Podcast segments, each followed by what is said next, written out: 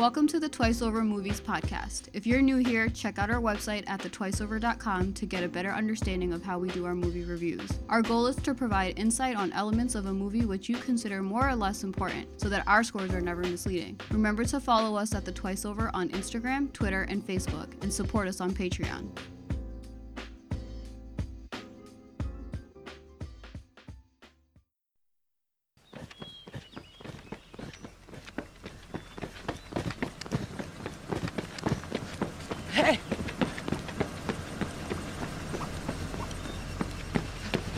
Man. Hey. Step around. Oh, okay, Jump in.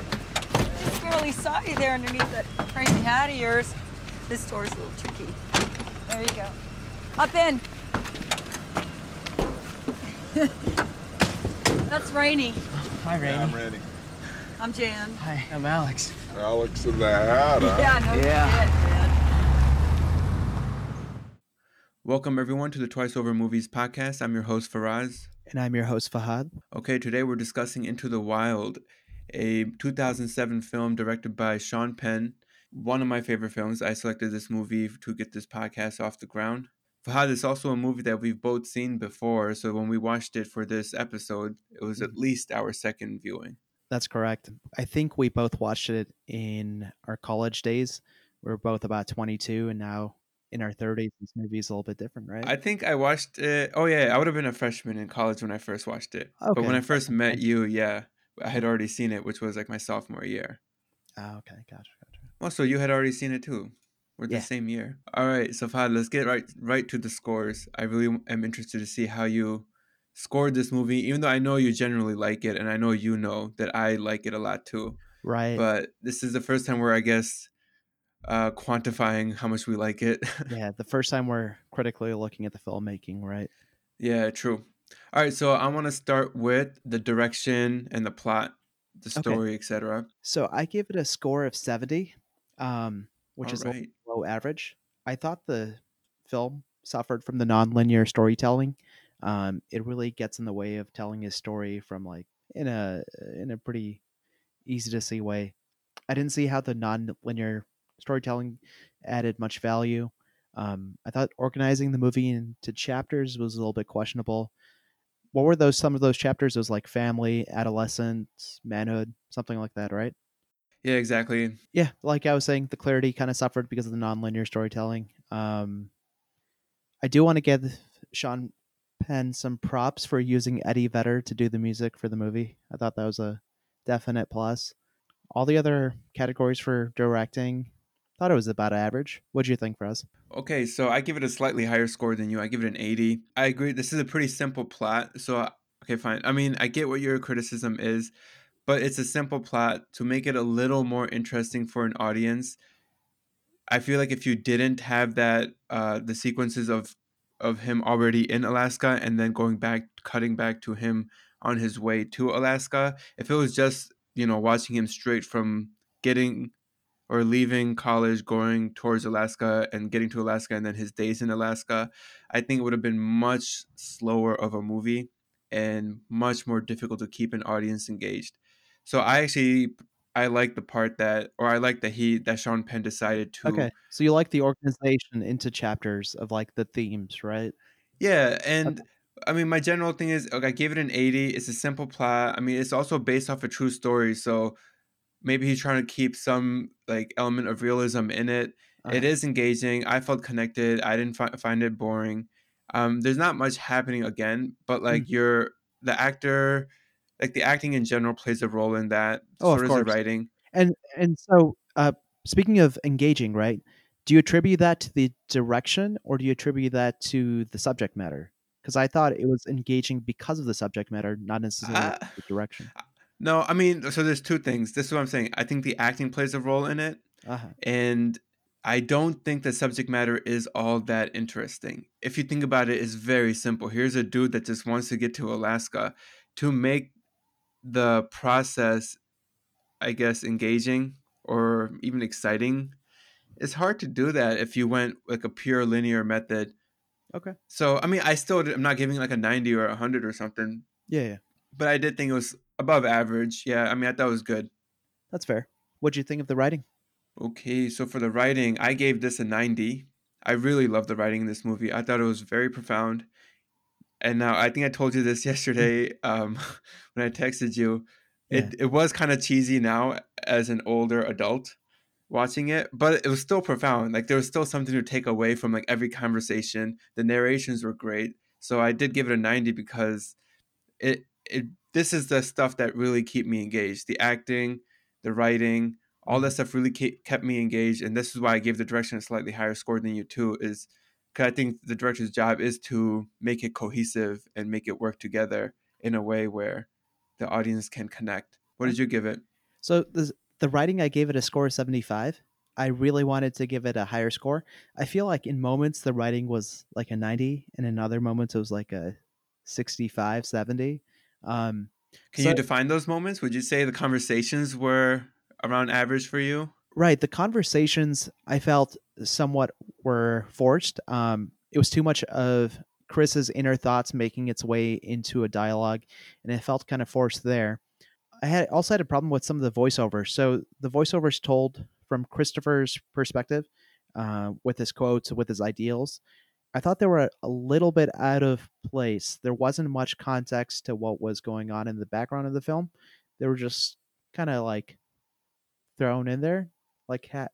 Mm, thrown in there, maybe not the right word, but they weren't done justice. I thought um, the voiceovers by his sister, her perspective, I did like because that told the story of the family he left home and um, of their troubles getting over Chris Chris's departure. Well, I definitely agree with you there. Uh, the Carine's narrations are they're so significant to the movie. They provide so much and add so much to the movie because it really pr- gives you depth into Chris's character, really, and then you get to understand why he has, I guess, the ideals he Mhm. has, or um, I guess the perspective of those ideals that he has. Yeah, definitely. so I. I thought her her narrations really really helped the movie progress. and you couldn't tell that from the narrations of the sister that you know he was loved in his family. All right, so next one, let's talk about the acting then. I'll go first. I give the acting an 80. Uh, so the character or the actor that plays Chris, em- Emile Hirsch, he does a fantastic job. And since he's on the screen for like, I, I don't know, like 99% of the movie, it's a good watch. It's believable. And his character has like a lot of charisma when it comes to interaction with other people. So just the Mhm. way he and the other actors played off of him, I thought was pretty good. So I thought it was definitely above average. So I gave it an 80. What about you? I gave it an 85. I agreed with all the points he made. Emile Hirsch can, comes across as very charming. Um, his interactions with um, a lot of the other characters, like Vince Vaughn's character, he was the um, the farmer for the cropping project he was on. Um, their interactions were great. Jena Malone's acting as a sister, that was great. Um, I thought the most standout performance, besides Emile Hirsch's performance, was Catherine Keener. Her portrayal of Jen, the um, the what would you call her again? The rubber tramp.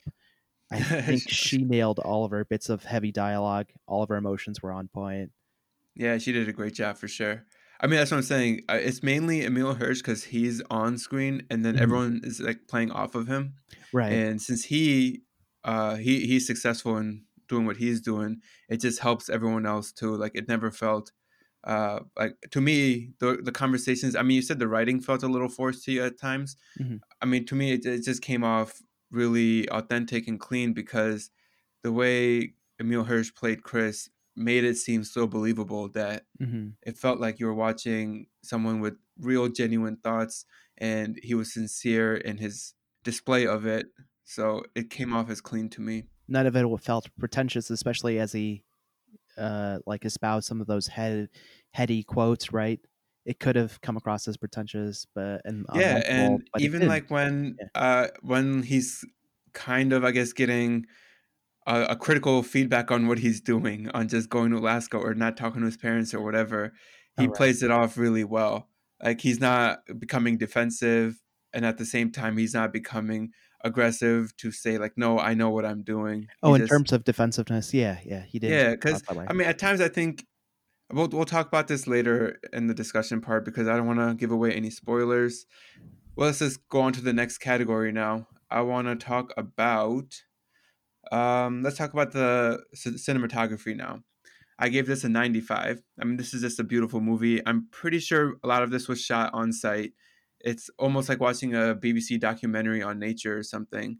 And it's easy to get lost in the natural beauty. There's a ton of shots, like the golden hour shots at sunset or sunrise. Mhm. And even when you have shots that are not, I guess, so much quote unquote natural, like they're in the city or urban areas, even those are very well done. They're placed very well. And it, the contrast between the two is comes off very clean. So, and, I mean, it comes off in the sense that it gets the it helps push the themes of the movie as well. So I thought it was really well done. So I gave it a 95. This is going to be the biggest departure from your score. I gave it a score of 75. I thought it was just average. Um, I get what you're saying. The nature shots were great and everything. Um, and it helped to tell the backdrop of the story and whatnot. That was fine. Um, but I didn't find anything remarkable about it enough to give it a score higher than 75. Um, I noticed there was a lot of handheld photography, which worked fine for this movie. A lot of grainy film was used. A couple of odd angles were used um, for the intros as the scene started. Um, some quirky choices also. Do you remember the uh, the scenes where they introduced the couple that was living on the Colorado River? Their faces Yeah. were all zoomed up. Those kind Yep, yep, yep. was interesting. I mean, there's some shots for sure that I'm like, uh, even like when he's on the Colorado River, Uh-huh. when he first gets into the river and there's like the rapids, and it Oh, just like goes with like a slow motion, like GoPro hero shot or something, and like Yeah. uh, that was kind of lame, but Oh, you thought it was lame? I thought it was pretty exciting. uh, I mean, it's it, it kind of it, that's the kind Yeah. of when I say like uh consistent under like the category Uh huh. like I that didn't feel consistent with the rest of the movie Oh, okay. like it just felt like a departure from that oh, okay. I mean, I still liked it a lot. Ninety. I mean, this is a good looking movie. Watching this like on a 4K TV, it's it's just pleasant to see. It's good for the eyes. all right, all right. But I'm surprised to give it that low. I mean, it's not a bad score, but like I would have thought it'd at least be around the 80s. I don't know. Um, you know, it didn't. To me, it didn't look that pretty. It. I noticed a lot of graininess. Um, I thought that worked fine. I'm not going to criticize it for that. Um, it just worked. All right, let's go to the next category. This is also a very high score for me. Themes and motifs. I give it a 95. This is a coming of age film in a sense, right? Right. And I'm a sucker for those. I don't know if we've done a movie like that Oh, we have. for the podcast we yet. have. Yeah, yeah. We both give these types of stories high scores for that. Yeah. I mean, the themes that come across with these kind of movies, they, they just resonate with me for whatever reason, even though I'm not like of that coming of age like demographic anymore. Mhm. But the ideas of adventure and uh, for Chris particular, morality, greed, hypocrisy, innocence, and then just nature and all of these elements are present within the film. They're all, I mean, I wouldn't say they're really subtle. They're actually pretty uh, in your face about it. They're well defined, but they're very important to the film. And I think the takeaway is pretty strong because of these themes. Like it's something Mhm. you can actually discuss and talk about or think about after you finish watching it. So a 95 for me. All right. I gave it a score of 85 for those exact same reasons. Um, great themes. It's a coming of age story, so you know, I, I wish I could identify more with it, but you know, when I first watched it, yeah, definitely, uh, coming of age story for those reasons, I would have given it a score of like 100, 110 if possible. Uh, yeah, see, like back then I would probably give it a 100 straight up. yeah, Um, I'm, I'm also like giving these scores in a in a way if I was watching it for the first time. It also depends on when you're watching. If your first time is watching it as like a 40 year old man, it's not gonna be the same as it would be at a, as a 16 year old. I was gonna say like we're not too far off. I guess our writing scores are a little off, in our theme or sorry, our uh, photography, cinematography. cinematography. Yeah, that Yeah. the biggest departure. Those two are a little. Mine are definitely higher than yours. My tally is 88 for this. Your tally is 79. I mean, we both clearly like this movie. Yeah, I like it a little more than you. let's get into discussion. Yeah, so this is a spoiler alert, audience. If you haven't watched this movie, go ahead and watch it first before continuing on, unless you don't care. But I think you should care because this is, uh, maybe not. I don't know. The, I feel like the themes and motifs are the things that we're going to discuss heavily. So it's, I mean, we're going to give away spoilers still. Anyway, spoiler alert. everything from now is out in the open. Spoiler. right. Spoiler. Chris dies. All right. I feel like the audience would have would already know this, even if, if they haven't heard about the story or anything. Well, Fahad, you know the first time I watched this movie? Uh-huh. So yeah, I was a freshman in high school. Oh, I didn't know that this was a real story, dude. Because the movie doesn't start by saying based on a true story. Oh, okay. Gotcha. gotcha. So like at the end when they uh-huh. show like the dude's real picture, I was like, what? and I Googled it, I looked it up, and I started reading. I'm like, oh my god, this was a real person, and that was his real face. This dude really died out here. I'm like, oh my so it god. hit you that much harder. Realize. It only made it that much harder. I'm like, wow, because I already was enjoying it like a lot, Mhm. and then when I found out it's real, I mean, I'm not even sure. Like, I didn't like go too in depth. So I don't know like what is fabricated for the movie. I assume a lot of his interactions to Alaska is what's fabricated for the movie. So, did you Right. read the book afterwards? No, I didn't. Oh, you didn't. Okay. So I read the book, but I don't remember much of it, so I wouldn't be able to compare it. Um, I assume the book got it right more times than the movie did. Um, Yeah, you would think because the books were based off his actual memoir, right?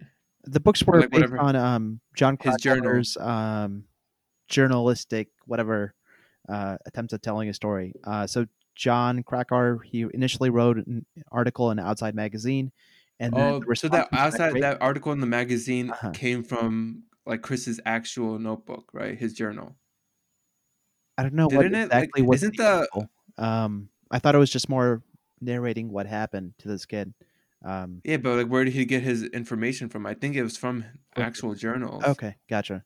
Following I feel like- and whatnot. Yeah, makes sense. because I mean, clearly Chris kept a decent record and documentation of what he was doing, Mhm. which makes sense considering what he was doing. All right, so is there anything you want to talk about in particular?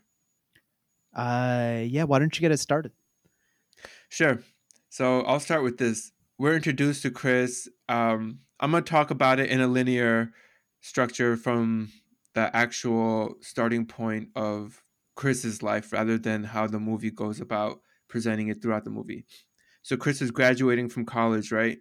Mhm. And we see that he ha- seems to have a really strong, good relationship with his sister, but he has kind of a tattered relationship with his parents. I mean, it's like on the surface level, like there, but he seems to have like real contempt for his parents. Like he's And that Like- emerges later. yeah, he's holding up a lot of anger, Mhm. right? So this anger that he's bottling up in himself, is this anger what is pushing him to do what he's doing?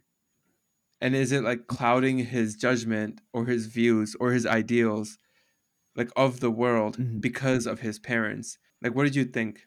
I thought it what he wasn't just driven by his anger. Um, his uh, his sister's monologue kind of hinted at that. That um, what she previously thought was him just running away from his family and his and the truth of the truth that you know his uh, his parents' marriage was like kind of a fraud.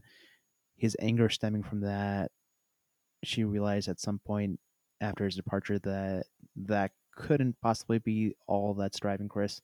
She mentioned Chris was, um, you know, always a, as a kid he got into some neighbor's house, so he was always like headstrong, wanted to get, wanted to do whatever he wanted to do. Um, so I thought he was living out his ideals, um, in terms of, uh, he, I, I know in the in the movie they mentioned Thoreau, him quoting Thoreau. So Thoreau's whole thing was about self reliance and measuring yourself up and so I thought that was a major driver for him, um, getting out there in the wild, living life, being in, being in the wild. You know, Okay, yeah, I remember that um that narration by Carine where she says like she felt like something else was pushing him and not just his uh anger towards his parents. Mhm. But the reason I I really ask this is because we have all these encounters that um Chris comes across. You have Rainey and Jan, mm-hmm. the rubber tramps that are basically in an RV on living on the off the road, and then you have, in my opinion, one of the more significant ones, Ron Franz, an older, uh, older guy who had lost his family earlier in his life, okay, okay, lives by himself, Right. and you have these people that kind of obviously embark their wisdom upon Chris, right? hmm And I mentioned this when we were giving our scores that he seems to like kind of take it in stride, but he doesn't seem to internalize it or apply it uh, to his situation or to himself. So Ron's whole thing was forgiveness, right? And we saw that towards the end of his life. Ron's whole thing was forgiveness, and you can say Jan Jan's whole thing was, um, I mean, especially when she brings up uh, her own son Mhm. that she hasn't heard for in like years, and is like, "Hey, do your parents know where you are?" Her son's name was Reno, and like Chris, he he doesn't he doesn't like apply to himself. He he thinks like it's not it's not gonna be something that applies to him. Therefore, he just lets it go. And I'm th- saying, is it his anger at that point with his parents that he's he's just not gonna let these things? So you think the anger blindsided him? The anger blindsided him to the wisdom of these people? I can see that. Exactly. yeah. Exactly. I mean, you felt like that too, or no? If, if that is bli- blinding him, isn't that at the ultimately pushing him? I think he had it in his head to go to Alaska. He was headstrong about getting out there. So I think with these little bits of wisdom, um, he took in stride. He didn't really change his um his goal. Going to Alaska is the goal. That's cool.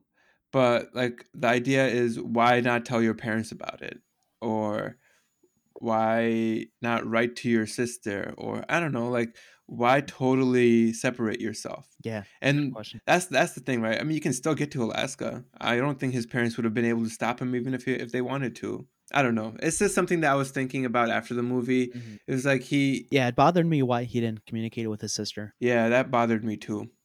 Cause he's got to know it's painful for her. Yeah. and she even says it right in a couple narrations. Where like once it like got towards Christmas time, um, like it went from her understanding why Chris was absent Mhm. to just being sad about it, or like Right. c- coming to understand why is he not at least trying to reach out only to me So through friends or something. right, um, I don't know if I, I this hasn't come up before, but I thought a lot of what Chris did was selfish. Selfish in the face of his parents, um, you know, obvious loss. Um, selfish in the face of um, the the couple that the rubber tramps who brought him into his family. Uh, hmm you know, even Ron in his emotional scene, he's like, "Let me adopt you," and Chris is like, "Let me get back to you when I get back from Alaska." Yeah, Okay, so I mean, I think we kind of agree on that. Like, so when we're watching this movie, we're supposed to understand that he is, I guess, the hero, but he's also not. I mean, he's an imperfect hero, right? sure. Like we're rooting for him, and we understand why he's and why he's doing it, but we at the same time, he's pretty. He's got like pretty big flaws here. hmm He's making compromises. He's uh Yeah, and th- they don't necessarily line up with his ideals. right. Um. Okay. So, who? What was your favorite encounter, or Ooh, um? okay. With the with the per- Yeah, I guess encounter because I mean some are like super brief and some are pretty. Uh, some are brief and some are extensive. I mean, I, I liked all I liked all of them. Like Vince Vaughn's uh, encounter. He was a farmer. Um, thought that was funny. Uh, Ron's was sad, so I don't. I can't say I liked his. Um, It's sad, but it's profound. yeah, but I don't. Uh, know. because I feel like Chris's main problem is with his father, right? I think more than anything, it's his father that bothers him. Okay. like the whole secrecy having a having a mistress having another child or whatever with another uh, woman Mhm. like i think his his problems like stem with his dad So if- like having a a good quote unquote father figure come across So you think Ron? I don't think Ron was that because he was much older. he's much older yes but he was a father who lost his wife and kid right Mhm. so like he definitely ron is seeing chris as almost like a i mean he calls him he says you could be my grandson Mhm. But essentially, we're talking about like a relationship, like a father son type, Yeah. right? Um, I thought that was mostly one way with Ron. Um, It is one way. That's because Chris is selfish. Yeah, I I think Chris was also keeping him a little bit at bay, just because they were so different, at different, completely different ends of their lives, right? Um, But Chris's relationship with the rubber tramp, the the the guy over there, what's his face? What's his name? Jan or Rainey? Yeah, Ray. That's a man. Yeah, Rainey. Okay, that's the guy. Yeah, uh, he was cool with him. He was chill, even though he he was like uh his father's age. He didn't. Chris didn't hold any resentment towards him. That's partly due to Rainey's hippie lifestyle. I would assume they were your favorite encounter. Who the couple? Yeah, Rainey and Jan. Yeah. Yeah. Yeah, me too. They they were definitely the best. Um, I so I didn't even remember the Tracy played by Kristen Stewart Oh, uh, encounter the first time I watched it. Like when I when she came Uh-huh. up, I was like, oh, what? I don't remember this part. Yeah, so that was the most forgetful one for me. okay. um, I like the Ron one because again, I thought like they, they had like really good conversations, like Yeah. especially when they're on top of the hill when Ron actually um when he talks about forgiveness. yeah the forgiveness stuff and it's it's um I don't know I, I thought that was a very good Yeah, it's a very good encounter. Right. It's not as entertaining Mhm. as the Jane and Rainey one. The only thing I don't like about the Jane and Rainey one, I don't like how Chris is like their savior for like their relationship because it's kind of rocky, right? The first time they meet, Mhm. and um, Chris with his charisma just gets them to love one another one once again. That that's the kind of stuff that I found a little cheesy on this time. I thought the relationship was just like you know it had its natural ups and downs just because of the position Catherine Keener's character was in. Jane, uh, what's her face? Jan, Jan. Yeah, I thought their the relationship was all over the place just because Jan um was a little aloof because of her loss with her son, and Chris just kind of you know helped uh, bring some new energy. And for a moment, she forgot about you know her own son. Um, so I think that helped temporarily. I don't think it helped any long term issues in that relationship. I mean, when we see them later, they seem obviously a little bit happier. Can't tell if that's Chris's effect. Yeah. So, okay, one more question for you. Mhm. Well, I guess not really a question, but I guess we can discuss it. Do you think Chris reconciles before his death, like in his head at least, with his parents and who he is?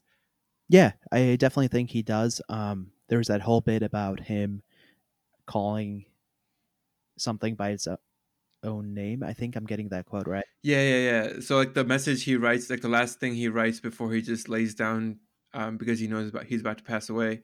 He, yeah, he signs it He signs with his actual name, right. and then, like a quote is like you know by its right name. hmm Okay, So instead of it, instead of Alexander Supertramp, it's Chris, um, whatever his last name. McCandless. Right. Yeah, McCandless. And then there's something else he scribbles in his book. He writes, "Happiness is realized when shared," I believe, and so that Yep. alludes to all the people he's met on the road, as well as his parents. Happiness can be realized, yeah, through their company. yeah, because he clearly uh, okay. So he obviously he got to Alaska towards the end of winter, beginning of spring, Mm-hmm. and I guess he was gonna just spend through fall, right? And before the winter came, he was supposed to go back, but when he was trying to leave, I mean, too much snow had melted, I guess, so the river current was just too strong for him to leave. Right. and like the journal entry he, entries he has before that and what he's i mean he's quoting a lot of authors throughout this narration especially when he's in alaska because he has no one to talk to Mhm. The narrations allude a lot to how he's pretty content right? He's got books he's uh he's got nature he's living in the wild and he's really happy.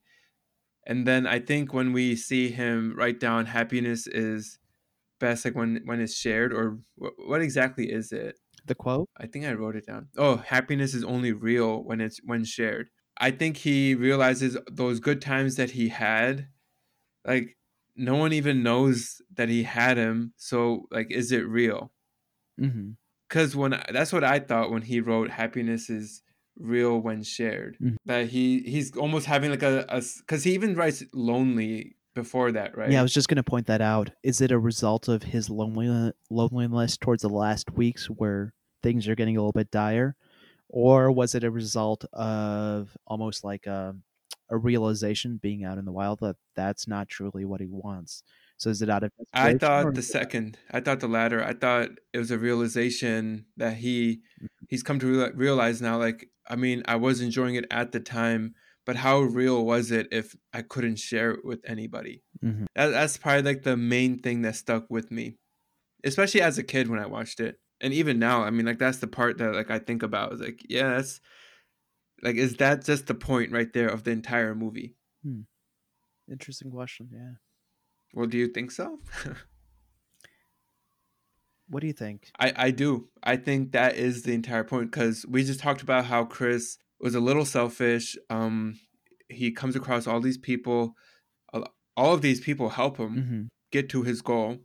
All of these people at the same time help, like, again, share their wisdom with him and try to help him just beyond the actual goal of reaching Alaska, but help him grow and mature as an adult Mhm. and through that like i said he was selfish through all of that maybe at the end when he's basically on his last days he's realizing he's real he's realizing the lesson of all that wisdom Okay. and that lesson is like true happiness is real when it's shared Okay. Gotcha. that's how i took it i could be totally wrong but that taking it that way makes me like this movie more Gotcha. Gotcha. I saw it a little bit as a, um, I don't know, as a compromise to his ideals of self-reliance, do it alone, live in Alaska alone, kind of thing. It was kind of well yeah like that's uh, that's how he starts i mean that's how he, he is before his transformation right. So it's a little bit of maturity towards the end, right? Um, and so yeah, I think if he had lived, a lot of he would have had a lot of more mature moments like that where he would have realized something and then you know i think eventually he would have made amends with his parents gone back gone to law school done the, Yep. I mean, maybe not not go to law school, but I mean, first step would be amend, make amends with his parents, his parents, and I guess be real with them. The whole thing is how hypocritical, quote unquote, his parents are with how they present themselves and then who they really are. Mhm. And I mean, it's a it's a problem that every single one of us come across every single day. Whether I mean, hopefully it's not your parents, but like someone you know, Mhm. even someone you care about. It, it, it like people like that exist, and it's um that's why it's like a relatable thing. Mhm. So even though I said I'm not really of that coming of age age, Mhm. it's still something you can relate to. yeah true i wanted to get into what i loved more the subject matter which is chris's story or the film and obviously i love chris's story so i'm going to say the story um and I have some real criticisms now that I've watched on the second viewing of this film or third viewing, just the viewing at this point in my life. Um, the film had some obvious flaws, and I'm gonna chalk that up to how it's tough in a film to portray the inner thoughts and emotions of a character well. Um, this movie tried to do it with voiceovers, which mostly did not go over well. Um, and so I thought, in terms of telling the story, that was better done through the book. Okay, so you like the subject matter more than the movie itself. Mhm. I know you haven't read the book, so Yeah, so I can't like compare it to a book. but how about just like reading the Wikipedia of his story and whatnot? I think at the end of the day, the movie is entertaining. Okay. and it's enjoyable to watch and it still conveys the message And the feeling, that- right?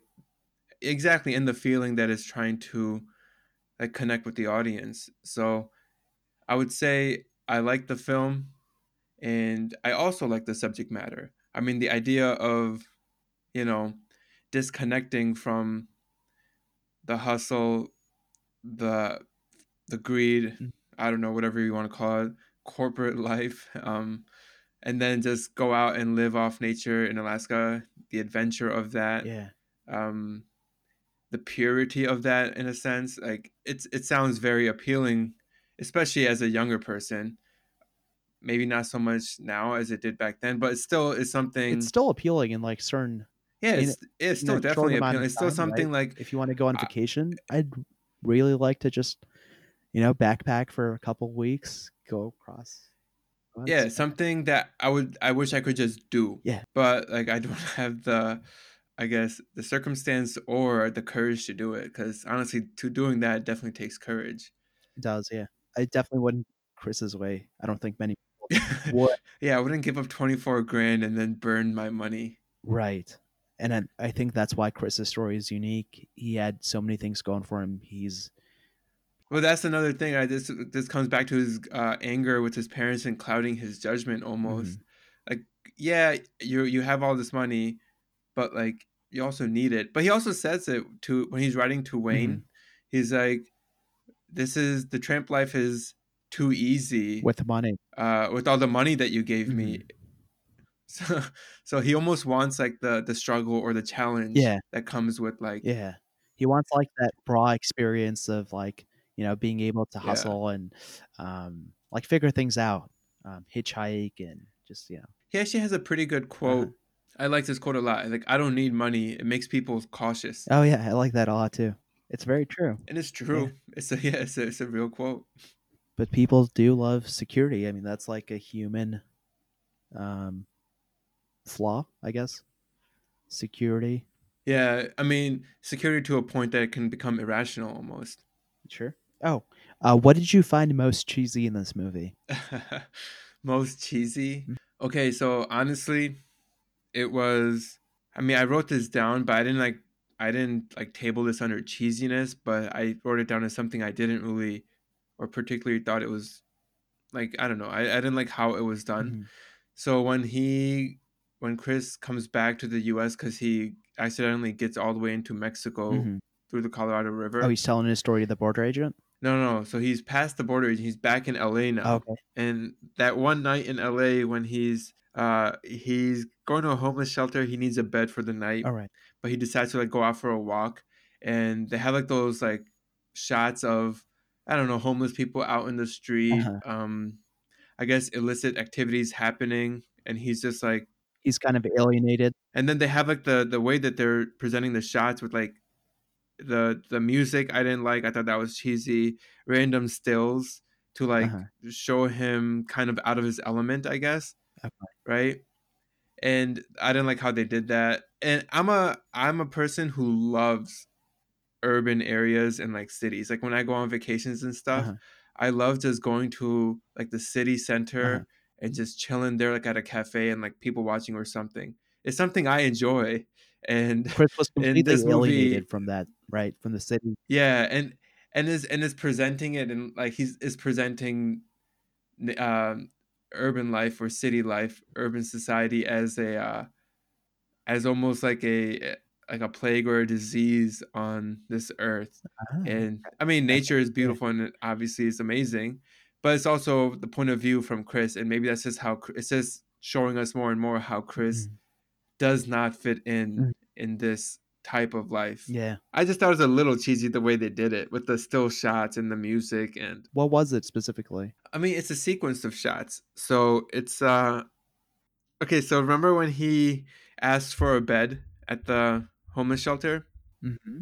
and then he and then he leaves the homeless Yeah, shelter. he puts his uh, belongings in a locker, and then he's out in the Yep. streets, and there's a homeless crowd hanging around in a dimly lit street. Yep. You don't remember how like it randomly would have like a still? But you also mentioned voiceovers, which you found cheesy, and completely agreed.